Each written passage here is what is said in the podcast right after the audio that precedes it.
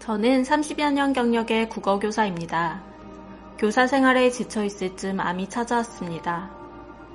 스스로 몸과 마음이 회복되자 상실감이 찾아왔고 고맙게도 노인복지관에서 한글 강좌를 하게 되었습니다. 학생들의 평균 나이는 80세, 대부분 학교 문턱에도 못 가본 분들입니다.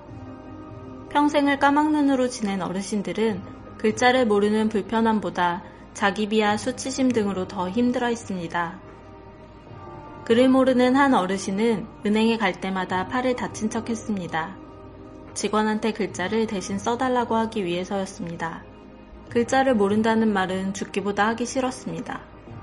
직접 쓴 시에는 그 마음이 고스란히 드러납니다. 글을 읽을 줄 모르니 친구 말만 믿고 도장을 찍었다가 집을 빼앗긴 분도 있습니다. 이런 우여곡절을 겪고 이른을 훌쩍 넘겨서야 겨우 한글을 배우러 오게 되었습니다. 늦가기 학생들의 학구열은 매우 높습니다. 허리가 아파 서서 수업을 듣기도 하고 백내장 수술을 한 뒤 안대를 하고 오시기도 합니다. 이분들에겐 눈이 더 나빠지기 전에 손에 힘이 조금이라도 남아있을 때 하루라도 빨리 글자를 익혀야 한다는 간절함 뿐입니다. 그러나 열심히 배우다가도 피치 못할 사정으로 그만두게 되는 분들도 많습니다. 몇 년째 최고 모범생이었던 김영숙 할머니는 어느 날부터 갑자기 나오지 않으셨습니다. 친구분께 여쭤보니 거제도 아들네에 가셨답니다. 손주를 키워주던 외할머니가 아파 급히 불려가셨다고요. 자식들 때문에 희생하고 살았는데 이제는 손주 때문에 또 희생을 해야 한다니 비어있는 자리를 볼 때마다 마음이 아팠습니다. 한 달 만에 나온 김영숙 할머니는 눈은 아이를 보고 있어도 마음은 온통 복지관에 가 있었다고 했습니다. 도저히 한글 공부를 포기할 수 없어 며칠을 고민한 끝에 아들에게 말을 꺼냈습니다. 아들은 통곡했습니다.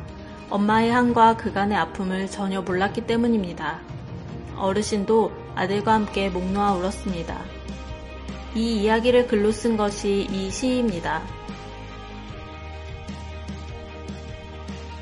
힘들어도 포기하지 않고 글을 배우며 점차 밝아지는 표정, 커지는 웃음소리에서 어르신들의 자신감을 발견합니다. 더도 말고 덜도 말고 어르신들의 행복이 이대로만 계속되면 좋겠습니다. 뒤늦게 한글 공부를 시작한 어르신들이 글을 배우며 경험한 기쁨과 치유, 회복을 담은 박재명 작가의 팔순의 한글 공부를 시작했습니다입니다. 한글을 배운 후 자신의 이름 석자를 쓰고 보고픈 이에게 편지도 쓸 수 있게 된 그들은 배울 수 있는 지금이 가장 행복하다고 말합니다.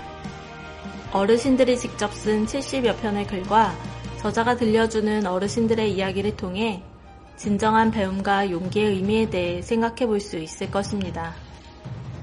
한글 교실에서 만난 시와 치유, 꿈에 관한 이야기. 팔순의 한글 공부를 시작했습니다.